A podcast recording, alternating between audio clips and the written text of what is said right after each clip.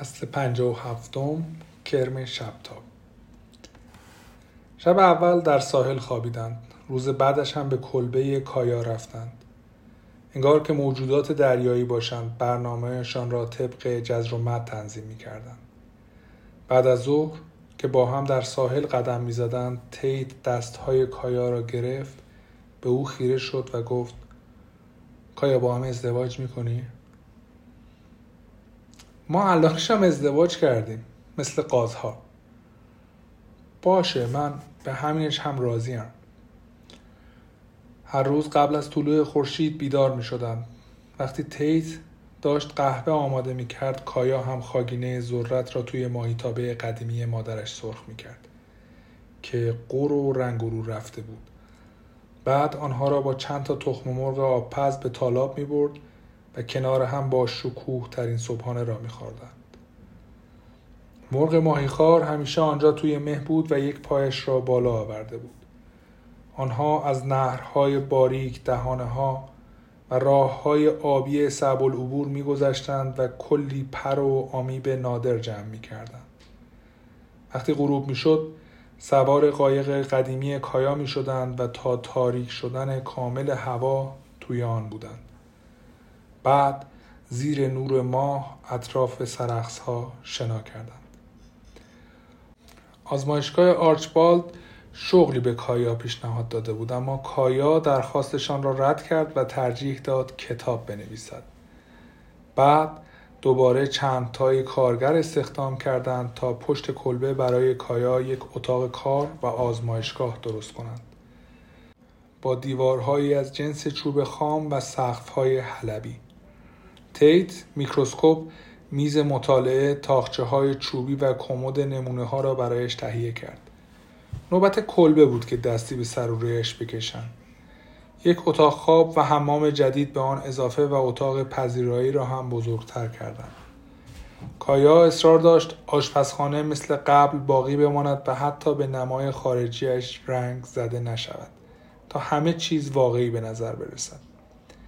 کایا از تلفنی در سیوکس به جودی زنگ زد و او و همسرش لیبی را به کلبه دعوت کرد. بعد هر چهار نفرشان توی مرداب به جستجو و ماهیگیری پرداختند.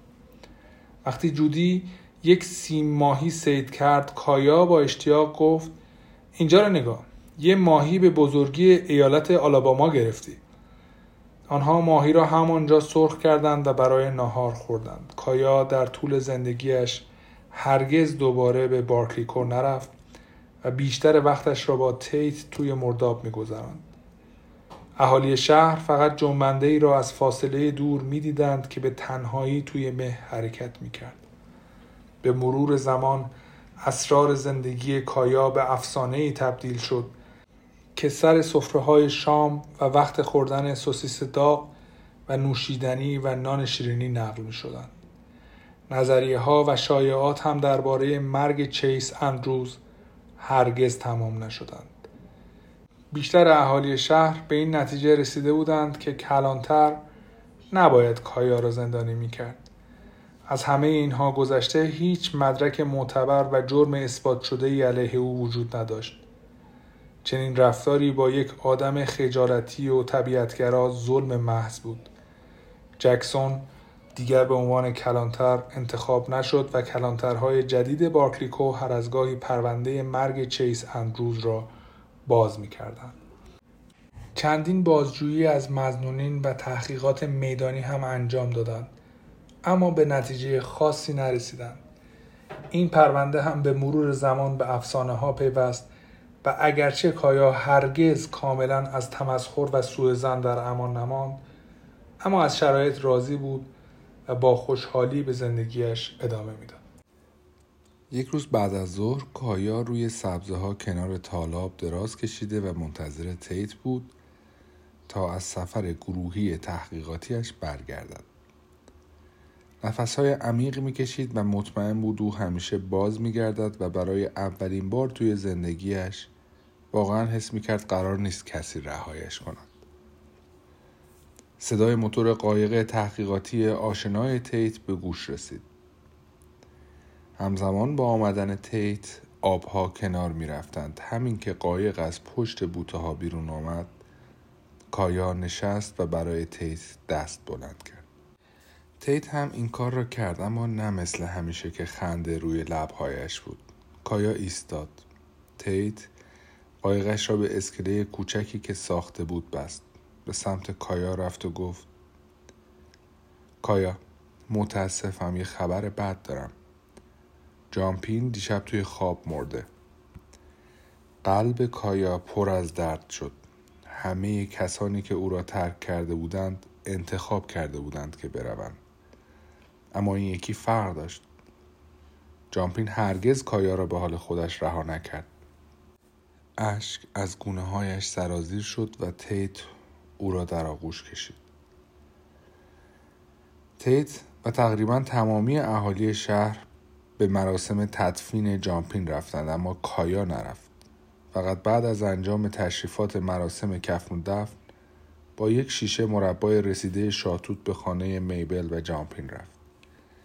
وقتی رسید پشت حصار خانه توقف کرد. دوستان و اعضای خانواده با ظاهر آراسته در حیات ایستاده بودند. بعضی ها هم صحبت می کردند. ادهی هم به ماجرای جامپین می خندیدند. به تعداد دیگر هم گریه می کردند. وقتی کایا وارد خانه شد تمام نگاه ها به سمتش برگشت و بعد کنار رفتند که راه برایش باز شود. میبل که کایا را توی حیات دید به سمتش دوید. همدیگر را در آغوش گرفتند.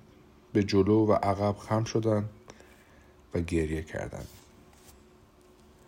میبل گفت تو را اندازه دخترش دوست داشت. می‌دونم اون بابای من بود. کایا مدتی پیش میبل ماند. بعد به ساحلش برگشت تا کاملا خصوصی و با زبان خودش با جامپین خداحافظی کند. وقتی توی ساحل قدم می‌زد و به خاطرات جامپین فکر می‌کرد خاطرات مادرش هم به ذهنش هجوم آورد انگار که دوباره دخترکی شش ساله شده باشد مادرش را می‌دید که با کفش های پوست تمساهش توی جاده شنی مرداب می رود. اما این دفعه در انتهای مسیر مادرش ایستاد به عقب نگاه کرد و دستش را به نشانه خداحافظی بالا برد.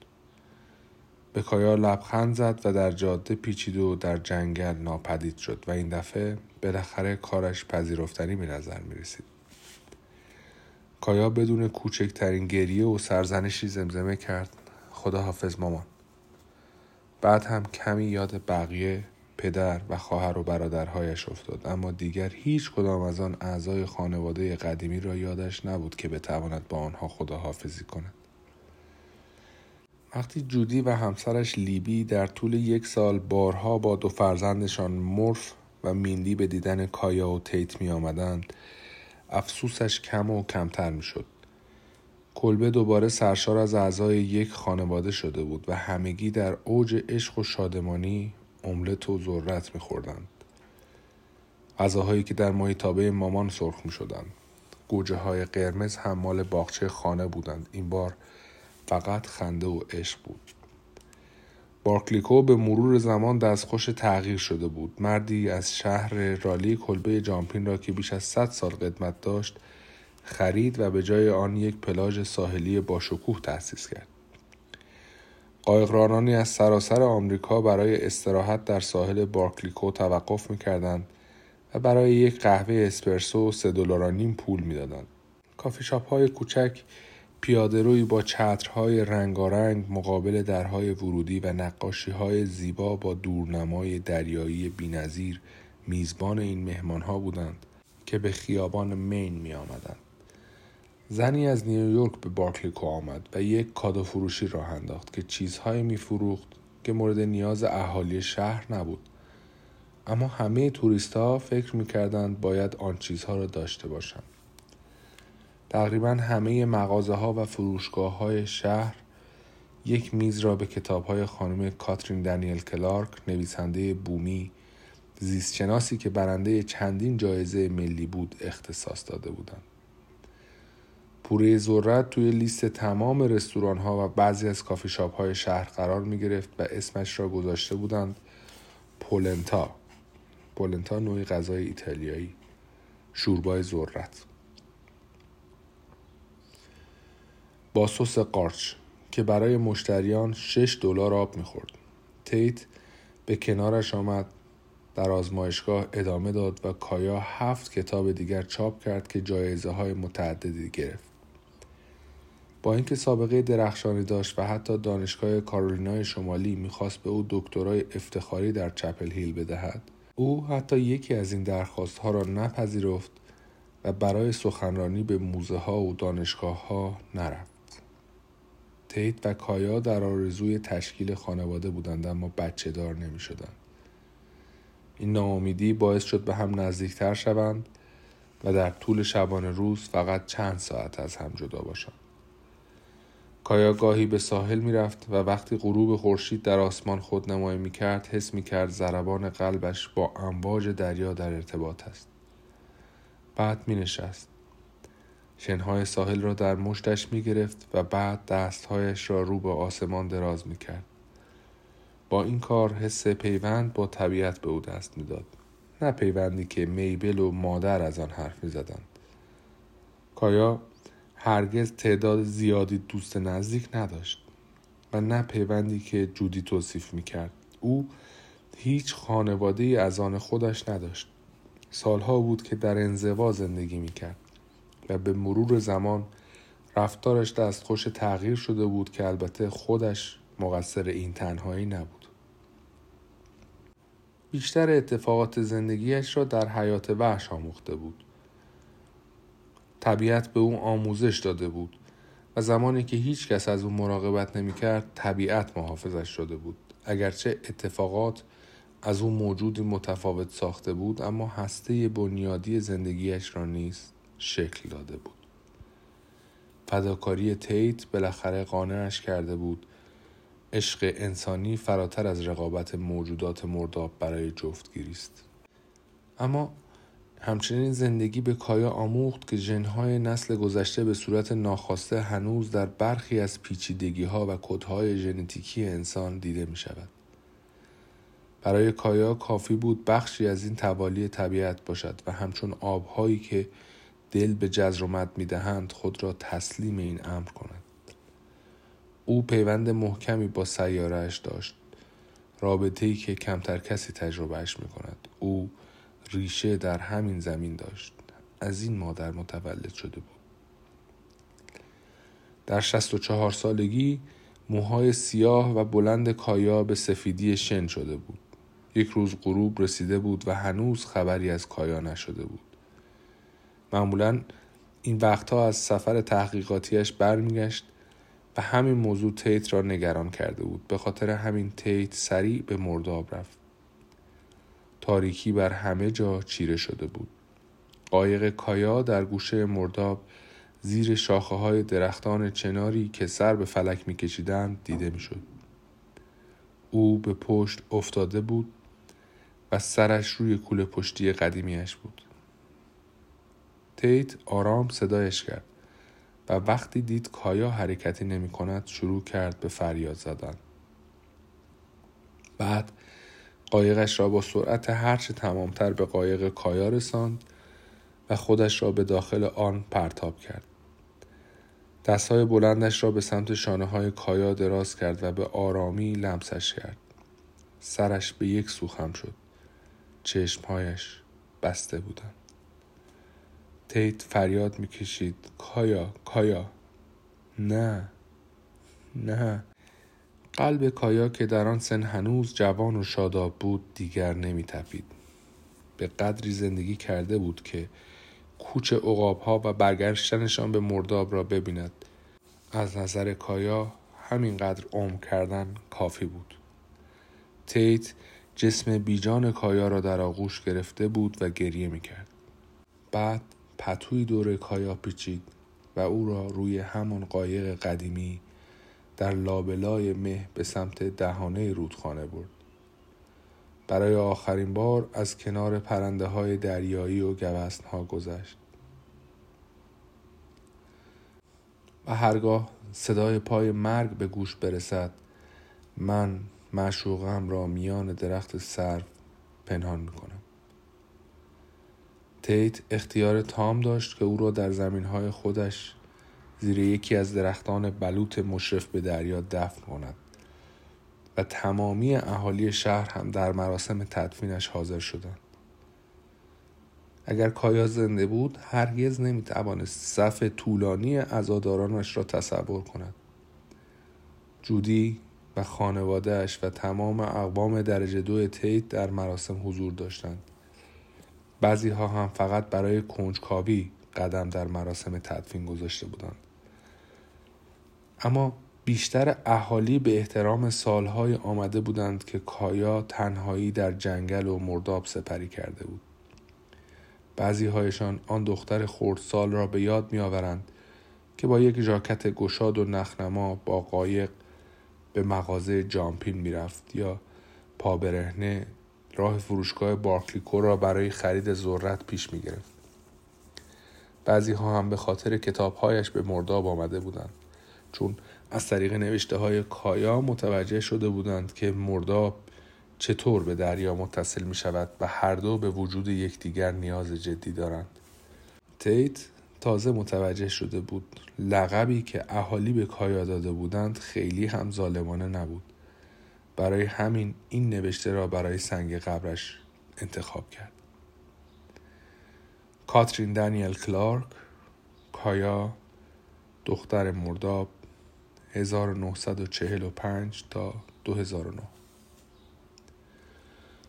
غروب مراسم تدفین وقتی همه رفتند تیت به آزمایشگاه خانگی همسرش رفت نمونه هایی که با دقت برچسب گذاری کرده بود قدمتی بیش از پنجاه سال داشتند و حاصل یک عمر دوندگی بودند و کامل ترین مجموعه در میان همتایان دیگرش به حساب می آمدند. تیت که همیشه به کایا پیشنهاد می کرد آنها را به آزمایشگاه آرچبالد واگذار کند و هر بار با مخالفتش روبرو می شد آن لحظه می‌دید که دل کندن از این همه یادگاری واقعا برایش غیر ممکن است بعد داخل کلبه رفت کایا همیشه از این کلمه استفاده می کرد دیوارها بوی او را می‌دادند. در وجب به وجب کف کلبه رد پاهایش مشخص بود. نام کایا را فریاد زد. بعد سرش را روی دیوار گذاشت و گریه کرد. بعد کوله قدیمی کایا را از زمین برداشت و روی قفسه سینهش گذاشت. مقامات دادگاه از تیت خواسته بودند که پیگیر کارهای انحصار وراست و مدرک تولد کایا باشد. در اتاق خواب قدیمی خانه که زمانی متعلق به پدر و مادر کایا بود به دنبال مدرک میگشت که جعبه هایی را پیدا کرد که زیر چند پتو پنهان شده بودند. همه را روی زمین ریخت و کنارشان نشست. جعبه سیگار قدیمی را با دقت باز کرد. با آن جعبه بود که مجموعه تحقیقاتش را در دل طبیعت آغاز کرده بود هنوز بوی تنباکو می‌داد و عطر دختری خردسال از آن به مشام می رسید. در میان چند پر پرنده بال حشرات و مقداری دانه شیشه خاکستر نامه مادر کایا و یک لاک ناخون به چشم می‌خورد. کف جعبه سندی بر مالکیت کایا و برخی از عراضی اطراف بود که طی آن به شخص سالس جهت ایجاد کوچکترین تغییر در ملک متعلق به دوشیزه کلارک هیچ اختیاری داده نشده بود. حداقل این بخش از مرداب از دخالت انسانها در امان میماند و به پناهگاهی برای حیات وحش تبدیل می‌شد. اما هیچ ارسیه یا برگه شخصی در کار نبود که البته تید تعجب نکرد چون کایا به این مسائل اهمیتی نمی‌داد. تید قصد داشت زندگیش را در کلبه و ملک کایا بگذراند. می‌دانست خواسته کایا هم همین بوده و جودی بابت این تصمیم به او اعتراضی نمی‌کرد. نزدیک غروب آفتاب داشت کمی نان خشک توی گونی میریخت تا برای پرنده های دریایی ببرد که نگاهش به کف زمین آشپزخانه افتاد.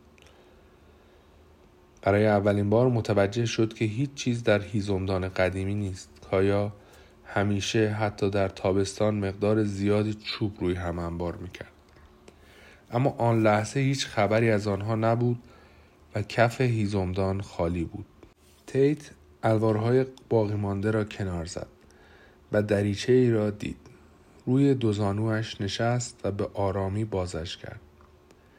در گوشه ای از فضای زیر هیزمدان چشمش به یک جعبه مقوایی کوچک خاک گرفته افتاد. آن را بیرون کشید و در جعبه کوچکتر پاکتنامه هایی از جنس کاغذ مانیل دید. روی هر کدام از آنها علامت اختصاری آ ه نوشته شده بود. داخل تک تک پاکتنامه ها اشعار دستنویس آماندا همیلتون بود. شاعری بومی که اشعار ساده اش را در مجلات منطقه چاپ می‌کرد. تیت معتقد بود اشعار همیلتون ضعیف است اما کایا مشتری پروپاگورس این اشعار بود و تک تک مجلاتی را که اشعار آماندا در آن چاپ می‌شد تهیه می‌کرد. اما چیزی که در آشپزخانه پیدا شد نسخه اصلی و دستنویس اشعار آماندا همیلتون به دستخط کایا بود. اشعار بعضی از این صفحه ها کامل بودند اما بیشترشان ناقص بودند. روی یک سری از کلمات خط کشیده شده بود و واژه جدید جایش را گرفته بود و همه اینها را کایا انجام داده بود. آماندا همیلتون کایا بود. کایا شاعر بود. تیت با ناباوری صورتش را در هم کشید. در طول این همه سال کایا این اشعار را توی صندوق پستی زنگ زده جاده شنی مرداب میگذاشت تا به انتشارات محلی ارسال شود. خودش را پشت نام دیگری پنهان کرده بود. شاید اینطوری راحتتر می توانست احساساتش را به کسانی غیر از مرغهای دریایی بروز بدهد. باید یک جای امن پیدا می کرد تا حرفهایش را به بقیه بزند. تیت نگاه مختصری به بعضی از شعرها انداخت که بیشترشان درباره عشق و طبیعت بودند. یکی از اشعار مرتب و منظم توی پاکت نامه گذاشته شده بود. آن را بیرون آورد و خواند. کرم شبتاب. می شود او را با نور یک معشوق دیگر فریفت اما چونان کرم شبتاب ماده این راز را تا زمان مرگ هم پنهان می کنند. آخرین لمس ناتمام باقی ماند. آخرین گام یک حقه بود. او نقش بر زمین شد. چشمهایش هنوز به من خیره بودند تا زمانی که بر جهان دیگری گشوده شدند. من تغییر آنها را دیدم. اول یک سوال بعد یک جواب و سرانجام یک پایان و عشق به خودی خود میگذرد. و به جایی می رود که از آنجا آغاز شده است. آه تیت که هنوز روی دوزانویش نشسته بود شعر را دوباره خواند بعد کاغذ را روی قلبش گذاشت و محکم به سینهاش فشرد. بیرون را نگاه کرد. می‌خواست مطمئن شود کسی در آن نزدیکی نیست. هرچند کسی به آنجا نمی آمد. با وجود این برای محکم کاری به اطراف نگاه کرد. بعد جعبه کوچک دیگر زیر هیزمدان را باز کرد در حالی که می‌دانست چه چیزی خواهد یافت. و گردنبند صدفی را دید که چیز تا شب فوتش هم به گردن میانداخت. تیت مدتی طولانی پشت میز آشپزخانه نشست و کایا را تصور کرد که سوار یکی از اتوبوس های شبانه شده. از جریان های دریایی برای بالا بردن سرعتش استفاده کرده و توی تاریکی حساب چیس را رسیده است. بعد ته گلولای چنباتمه زده و سر چیس را که از مرگ سنگین شده بود بلند کرده تا گردنبند را پس بگیرد. دست آخر هم جای تمام اثر انگشت ها و رد پاها را پاک کرده است. تیت هیزمدان قدیمی را روشن کرد و پاکتنامه ها را تک تک توی آتش انداخت. شاید نیازی به سوزاندن تمامشان نبود. شاید از بین بردن همان یکی کافی بود اما در آن لحظه اصلا نمی توانست فکر کند کاغذهای قدیمی زرد وقت سوختن صدا می‌دادند و با تقلا به خاکستر تبدیل می شدند. بعد صدف را از چرم دباغی شده جدا کرد و چرم را توی آتش انداخت. بعد در هوایی که تقریبا گرگومیش بود تیت پیاده به ساحل رفت و همانطور که صدای له شدن حلزونها و خرچنگها را زیر پایش میشنید لحظه به گردنبند چیس که توی دستهایش بود خیره شد و بعد گردنبند را توی شنهای ساحل انداخت. لحظه بعد گردنبند دل به امواج دریا داده بود و همراه جزرومت مثل هزاران صدف دیگر می‌رفت. کایا متعلق به این زمین و این دریا بود و حالا او را به همین طبیعت برمیگرداندند و رازهایش را در دل خود نگه می داشتند. آن لحظه سر و پرنده های دریایی پیدا شد که دور سر تیت می چرخیدند و آواز می خواندند و آواز می خواندند. شب که بر مرداب فرود آمد تیت به کلبه برگشت. وقتی به تالاب رسید زیر سایبان بزرگ ایستاد و هزاران کرم شبتابی را تماشا کرد که در دور دست های تاریک مرداب چشمک می زدن. در آن دور دست ها که جایی برای آواز خرچنگ ها بود.